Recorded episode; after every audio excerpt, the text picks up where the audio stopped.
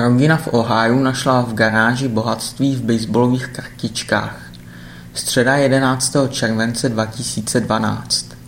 Až na $3 miliony, 60 milionů korun, odhadují odborníci hodnotu sbírky baseballových sběratelských kartiček, kterou našel doma v garáži 51-letý Carl Kisner z města Defiance v americkém státě Ohio. Krabici s kolekcí do své garáže uložil Kisnerův dědeček.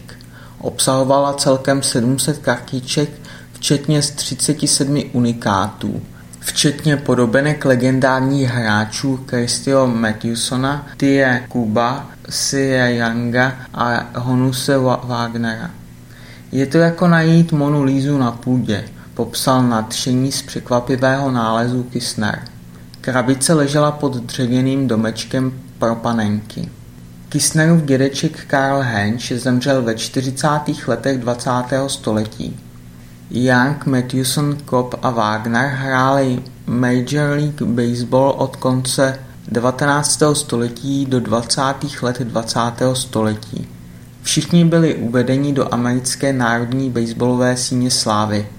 3 z nich hned při otevření v roce 1936, Young o rok později.